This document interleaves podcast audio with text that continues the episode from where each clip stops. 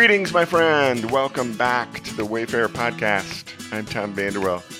Appreciate you stopping by again on this chapter day journey where we find ourselves in Ecclesiastes, the third chapter, and it was verse 20 that resonated as I read this morning. It says, All go to the same place, all come from dust, and to dust all return. Today's podcast is entitled The Inescapable Fact.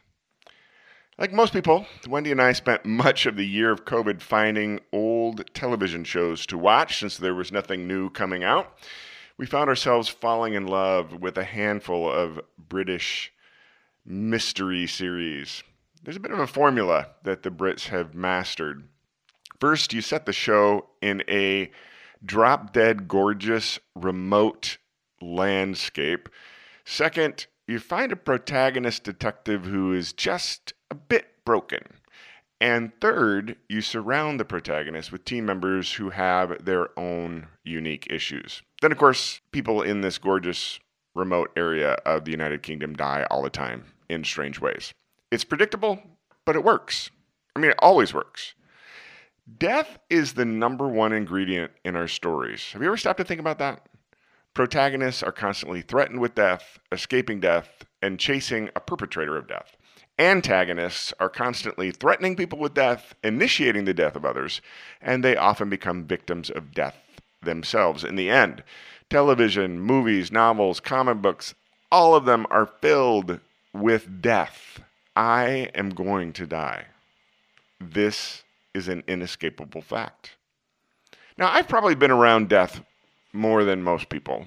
I've stood over individuals as they took their last breath.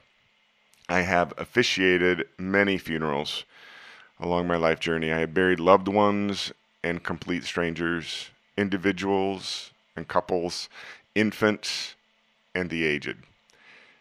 And along my life journey, I've observed an irony.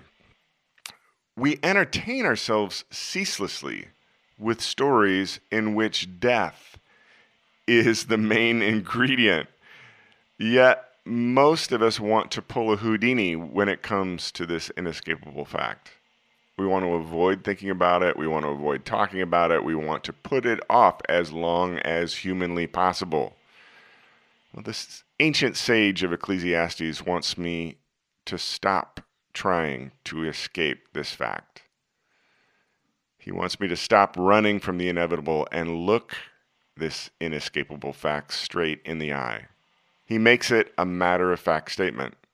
Right at the beginning of today's chapter, there is a time to be born. Check.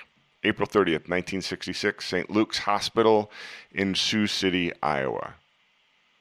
There is a time to die. Date unknown, location unknown, still inevitable. I mentioned back at the beginning of this chapter a day trek through Ecclesiastes that the sage is pushing into what is really of value in this life. And in the quiet this morning, I hear him telling me that there is value in considering my day, this day, in light of this inescapable fact. David Gibson wrote about this in his book, Living Life Backwards. He says in the very preface, quote, I am convinced that only a proper perspective on death provides a true perspective on life.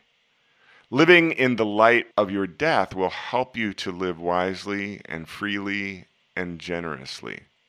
It will give you a big heart and open hands and enable you to relish all the small things of life deeply, in deeply profound ways. Death can teach you the meaning of mirth.